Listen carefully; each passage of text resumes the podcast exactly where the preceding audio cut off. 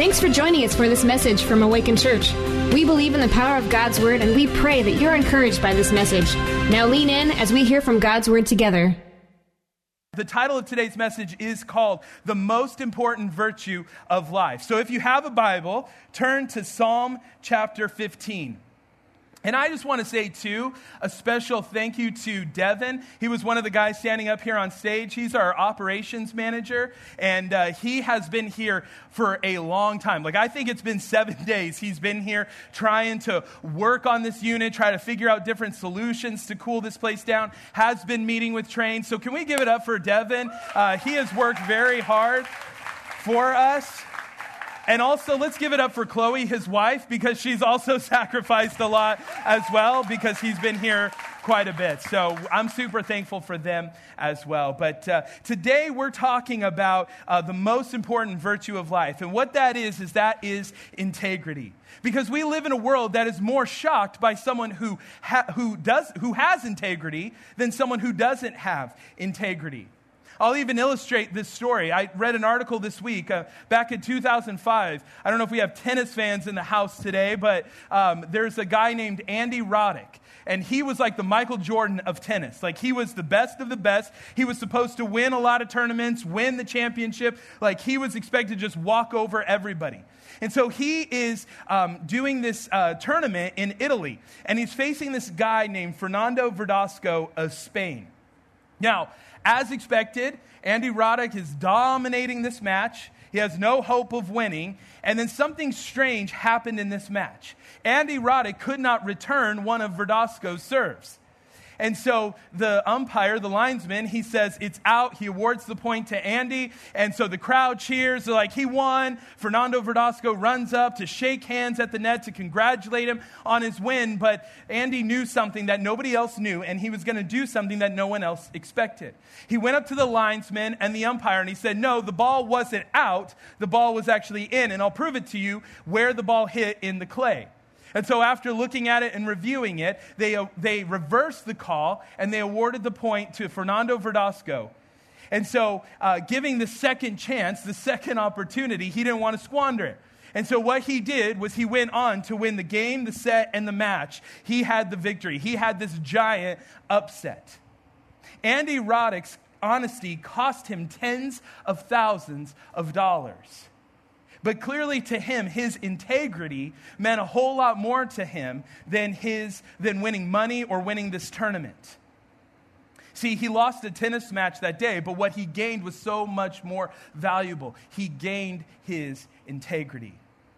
See, I think it's sad when most of us are shocked when someone does the right thing like the umpires were shocked, the linesmen were shocked. I think even the crowd was shocked that day. I think a lot of us are more shocked when someone does the right thing than when they don't do the right thing.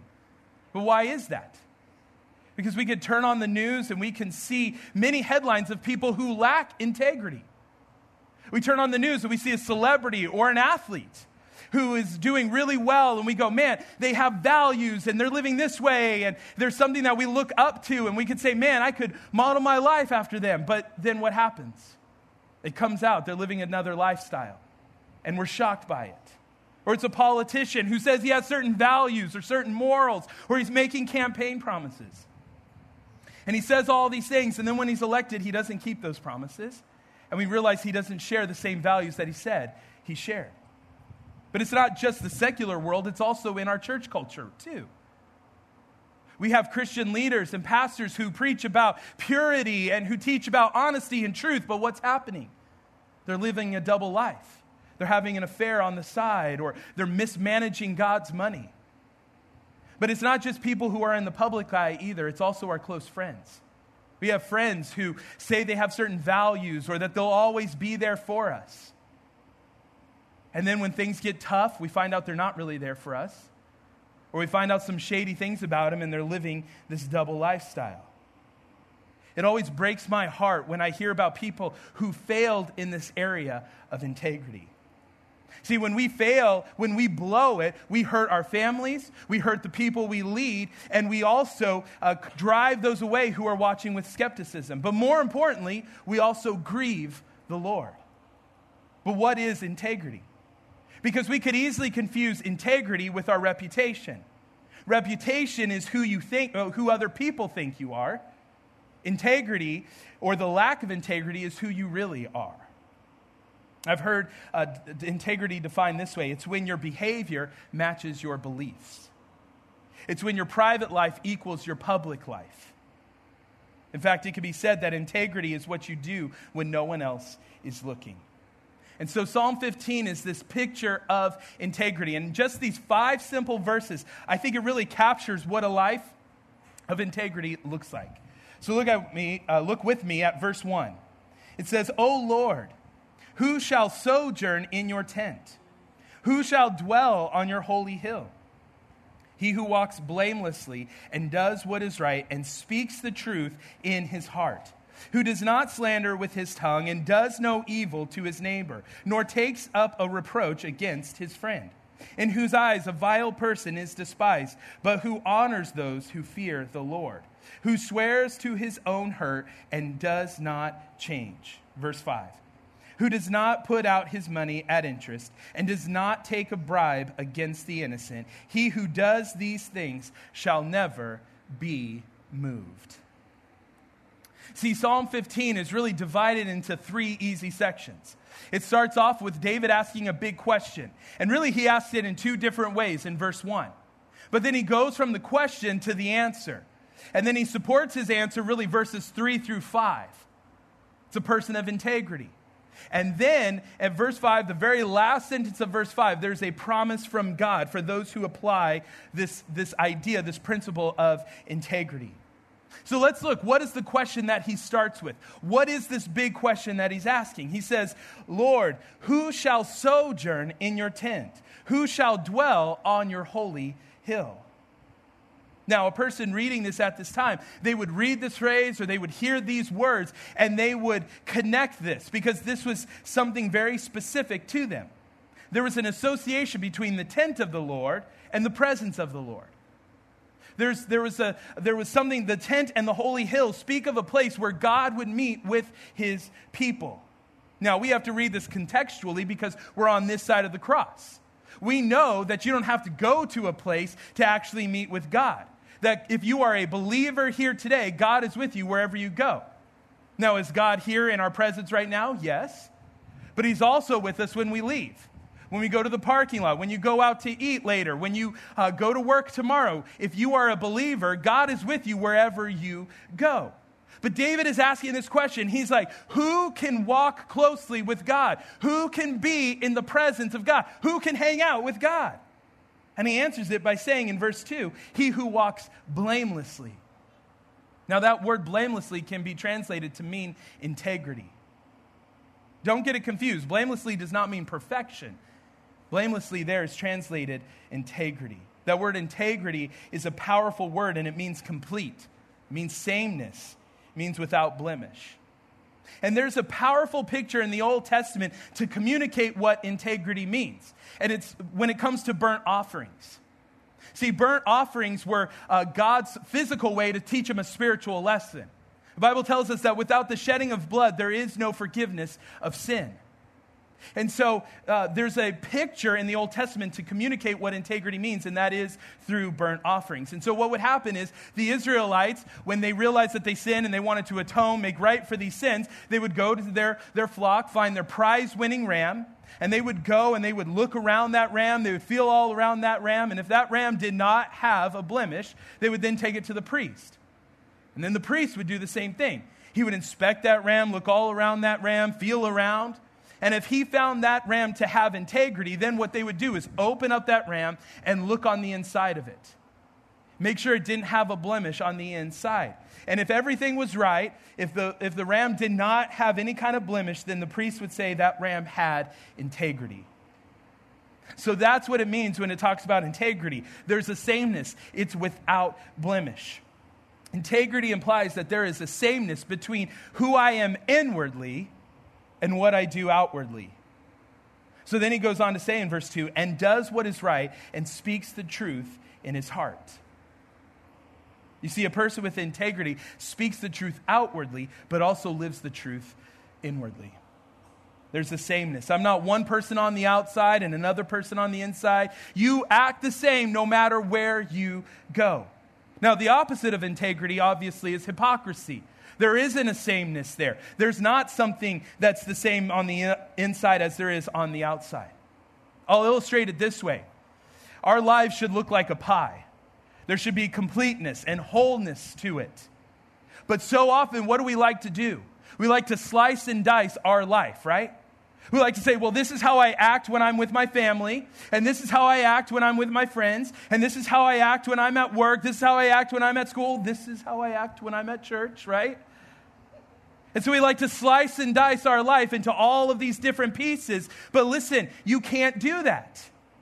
Integrity means being truthful in every area of your life. And so today I want us to look at those four characteristics that uh, David talks about here in Psalm 15. And the first one he talks about is a person with integrity doesn't hurt others. Look at verse 3. It says, Who does not slander with his tongue and does no evil to his neighbor, nor takes up a reproach against his friend. See, in verse 3, there's three warnings. Three warnings about ways that we can hurt other people. So, what are those warnings? Well, the first one is I can hurt others with my words. See, a person of integrity doesn't want to slander with his tongue. If you're a person of integrity, you will find no joy, you will find no pleasure in hurting other people with your words. Now, some of the ways that we can hurt people with our words is what we say to people and what we say about people. We could gossip about people. We could say things to people that are really hurtful to them. And so, as you think about the ways that you're speaking about other people, how do you treat people with your words? Because a person of integrity wants to edify, build up, encourage, strengthen, and not tear people down. And so, again, with this being Father's Day, I want to address the dads out there for just a second. Because I want to remind us about how powerful our words can be to our kids. Your words have more power than you could ever imagine. Your kids and my kids will all grow up believing what they hear us say about them. With your words, you have the power to direct the course of their life. You can either affect them in a positive way, uh, edifying them, growing them, encouraging them, setting them up for success, or you have the power to tear them down, demoralize them, leave them feeling damaged and weak. I want to remind all the dads out there that you hold your kids' hearts in your hands and you need to be careful how you speak to them and what you say to them. Say about them and what you say to them. So then, moving down in verse 3, he says, and does no evil to his neighbor. Here's the second warning I can hurt others with, our, uh, with my actions. But who's the neighbors that he's talking about here? Is he talking about the person you're sitting next to? Is he talking about your next door neighbor? He's talking about anybody you come in contact with throughout the day. See, I wonder how much harm we've caused people through our actions that we're not even aware of. I wonder how often our selfish decisions have harmed others, whether we mean to hurt them or not. I wonder how often our selfish decisions have done that. And we do this because we're sinful people. We hurt one another by the way we act.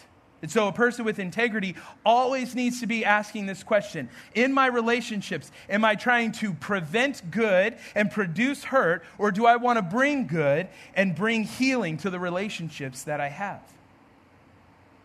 Do we treat people that we come in contact with with respect? Or do we snub them? Do we talk down to them? See, we need to be reminded that often our actions are more powerful than our words. And then the third warning he gives us in verse 3 he says, Nor takes up a reproach against his friend. The warning here is I can hurt others with the attitude of my heart. See, a person of integrity finds no joy in hurting other people with their misfortune. That means you don't see someone else going through something and you go, all right, this is it. Give me the popcorn. I'm ready to watch them get what they deserve. Now, my youngest son, Dawson, he, uh, he's always getting it from the other two boys. He's either getting a beating or he's getting in trouble. That's often what his life is like. And so often, when Dawson either gets the boys in trouble, the other two boys in trouble, or uh, they get hurt because of him, you will always hear him say this That's what you get. That's what he always says to them. They get hurt, that's what you get. They get in trouble, that's what you get. I've heard him yell it from downstairs before in his room, and I have to call him down, and he goes, That's what you get as they're walking down the steps. I wonder how many of us would say, That's what you get when we see someone suffer a misfortune. I read something this week that really kind of brought this and helped me evaluate this in my life. It said, Who in your life would you secretly enjoy see fail? Who in your life would you love to see fail? And when I read that, it just hit me because I thought of some people that I would really love to see fail. And that's an issue with my heart. And I had to confess that to the Lord. I had to bring it before Him and apologize for that. Because, see, it's an issue with my own heart. It doesn't matter what somebody said to me or what somebody did to me, it's something within my heart. So, who in your life, deep down in your heart, you've never said it, you've never expressed it, but deep down in your heart, you would just love to see him fail? You can't genuinely love someone when you secretly hope they would fail. A person with integrity doesn't want to hurt others and finds no joy in hurting others with our words, our actions, or the attitudes of our heart. Here's the second characteristic a person with integrity desires the things of God. Verse 4 says this In whose eyes a vile person is despised, but who honors those who fear the Lord. A person of integrity desires the things of God.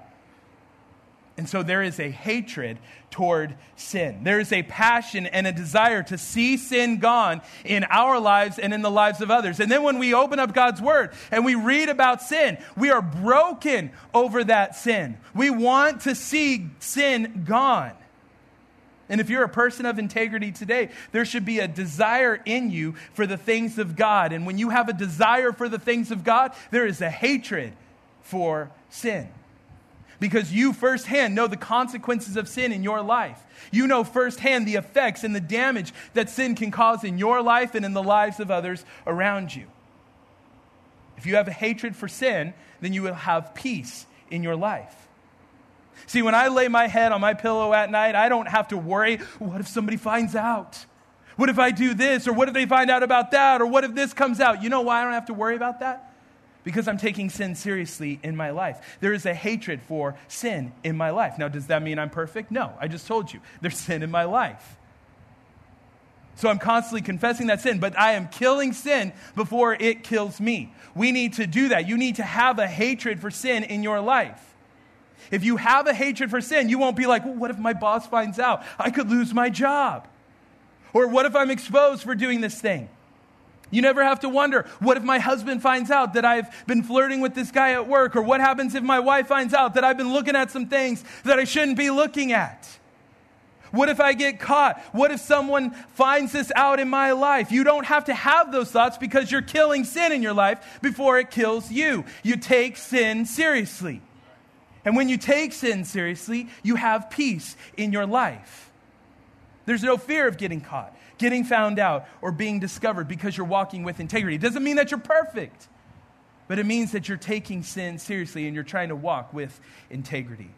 Now, the flip side to all of this is I don't know anyone who lays awake at night going, oh man, what if somebody finds out that I love my wife too much today? No one lies awake at night going, oh, I just love my kids too much. Like, what's going on? What if they find out that I've told the truth too often? Nobody lies awake at night when they're doing the right thing. You have constant peace in your life when you do the right thing and you take sin seriously. You hate it in your life. Number three, a person with integrity keeps their promises even when it hurts. The last part of verse 4 says this Who swears to his own hurt and does not change. I like how the New Living Translation puts this verse it says this and keep their promises even when it hurts. See, having integrity means you tell the truth, and that is a constant pattern in your life. If you have a life of integrity, you will gain trust, honor, respect, and influence. See, if you want great children, be a parent of integrity. If you want to be a great leader in your family, be a man of integrity. If you want to have influence wherever you work or go to school or whatever area of life you find yourself in, be a person of integrity and keep your word. I love what Proverbs 25 14 says. It says, A person who promises a gift but does not give it is like clouds and wind that bring no rain. If you're a person of integrity, you keep your word. When you say you'll do something, make sure you do it. But if you're always breaking your promise, it can lead to negative effects. For example, if you're breaking your promise to your spouse or to your kids all the time, bitterness can seep into, can ooze into those relationships like poison. Your family and your friends can't trust you if you're constantly breaking your promises to them. The Bible tells us make sure your yes is your yes and your no is your no. You may say, well, you know, my circumstances have changed. Some things have suddenly come up in my life, and that might be true. But integrity means you keep your promises, even if it doesn't benefit you anymore, and even if it costs you more than you think. When people can take you at your word, your reliability will lead to stability. So keep your promises. It may be tough to keep them, but when you do, God will honor that commitment. So we need to be people that keep our promises even when it hurts. And here's the last one person with integrity loves people. If we are to be people of integrity, the way we spend our money and the way we relate to others matter to God. Look at verse 5. It says, Who does not put out his money at interest and does not take a bribe against the innocent. Now, again, when David's saying this, it, it meant a lot to the people reading this because what he's saying is don't take advantage of other people or hurt them by charging interest. And when he said that, what the people knew at that time was in Jewish culture, if somebody needed to borrow something um, from you, you were allowed to charge interest to foreigners, but to your fellow Jewish people, you were not allowed to charge them interest. And so, what this verse is telling us is that money can be used to hurt people in our lives. And so, if we want to be people of integrity, the way we use our money matters, and we need to ask ourselves will we allow God to use our money for His glory? Because we can either help people with our money or we can hurt people with our money. See, I love here at Awaken, we will say that you not only just give to Awaken, you give through Awaken. And I love that because what you're doing is, first of all, you're showing God, hey, I'm honoring you with my money. I'm putting you first in my life. I'm showing my love and devotion to you. But then what you're doing is you're also um, giving to help other people as well. I've had people over the last several months come up to me and say, Man, it's been so great. I've come here hurting and lost and confused, but people were excited to see me. The, the worship was amazing to me. And then the message just hit me, and I knew what was missing in my life. We have seen life change because of the way that we have given through Awaken. Because you have been generous, you have been able to create a space, no matter how hot it might be, you've still created a space where people can meet Jesus, where people who are lost and hurting can come to know the Savior who loves them, the Father who created them and wants to have a relationship with Him. You know, last week we talked that we're starting phase two for our kids. We're going to build out the rest of this building. AC units is on the top of the list, all right? But we've talked about how we want to build out that space for our kids because we love our kids and we love the next generation. We want to make sure there's a space for them. We want to make sure that they have a place where they can meet Jesus as well. But not only that, when you give, 10% of everything you give goes out to our ministry partners. If you don't know what our ministry partners are, we uh, partner with Hope Pregnancy Center. And what they do is they come alongside moms and they try to stop abortion. They give them ultrasounds. They try to fill in the gap where a lot of moms can't meet needs. And so they try to meet those needs, and we come alongside of them and help them. We partner with R41 and Mana Cafe, people who are on the front lines helping the homeless in our community. We also have adopted a, a Burt uh, Elementary School uh, we, we have a good news club where we bring the good news of Jesus to a bunch of kids who can't drive and who want to come to church. They're starving, they're hungry for the things of Jesus. but we are telling we are able to take the gospel to them. But it goes so much outside of just our borders. We partner with Exodus Road that's trying to stop human trafficking. We also partner with a company called Faith Comes by Hearing. And they translate the Bible into uh, different tribes' tongue and language because we believe that everybody should have the hope of Jesus, that they should understand who Jesus is and why they're here and why they were created. And so you may never be able to go to those places. You may never be able to stop human trafficking. You may not be able to always go and help the homeless. But listen, when you give, that's a spiritual gift. When you give, you're helping people with your money. You have a love for people. 1 Timothy 6:10 says, "For the love of money is the root of all kinds of evil." And some people craving money have wandered from the tr- true faith and pierced themselves with many arrows. The Bible teaches us over and over again that we are to show our love by the way we use our money. And sometimes, if we're not careful, we can um, run the risk of being greedy instead of being generous. And so, people who, have, who want to have integrity, as people with integrity, we should give our money out with no strings attached. Then he closes this chapter with this promise. He says, And he who does these things shall never be moved. I love this promise from God. Because if we live our lives with integrity, we will never be moved, we will never be shaken. I want to close with this story from uh, Samuel's life. It's in 1 Samuel chapter 12. If you want to read it later, you can. But I think this story really kind of summarizes Psalm 15 for us. Because here's Samuel, he's at the end of his life. And he stands up before his community, he stands up before his people, and he says, Have I not led you with integrity?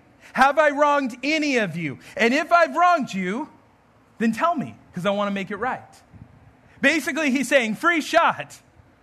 If you got a problem with me, I want to hear it because I want to make it right. If I've done you dirty, then I want to make sure that we right all those wrongs. And so the crowd looks on and they say, No, you're a man of faith. You're a man of integrity. You've done the right things. You've led us the right way. And I love that because here's the point. I think it would be so great if we could stand up before our family one day and say, Free shot. Did I not lead you the right way? Did I not live this life of integrity?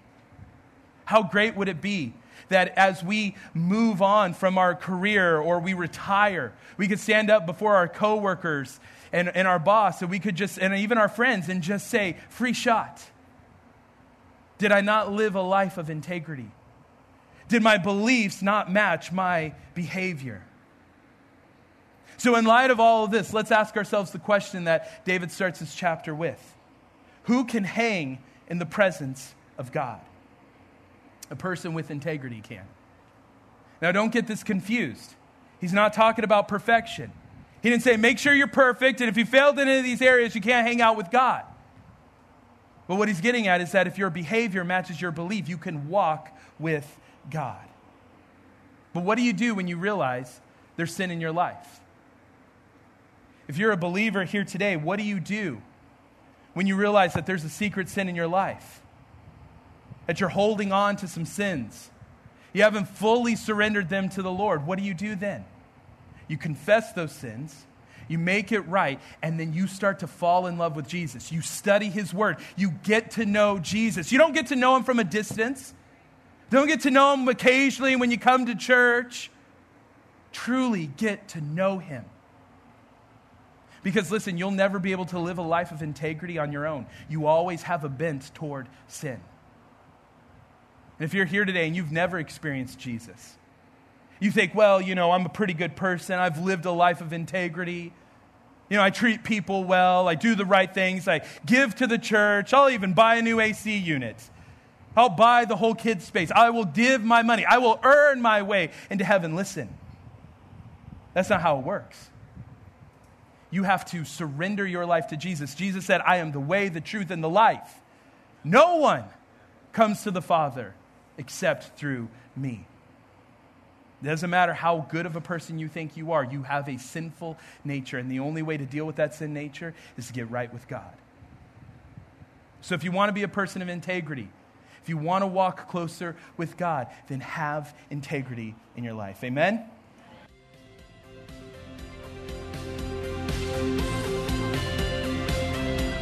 Thanks for joining us for this message from Awaken Church. We'd love to hear how this message or the ministry of Awaken has impacted your life. Let us know at awaken.church forward slash my story.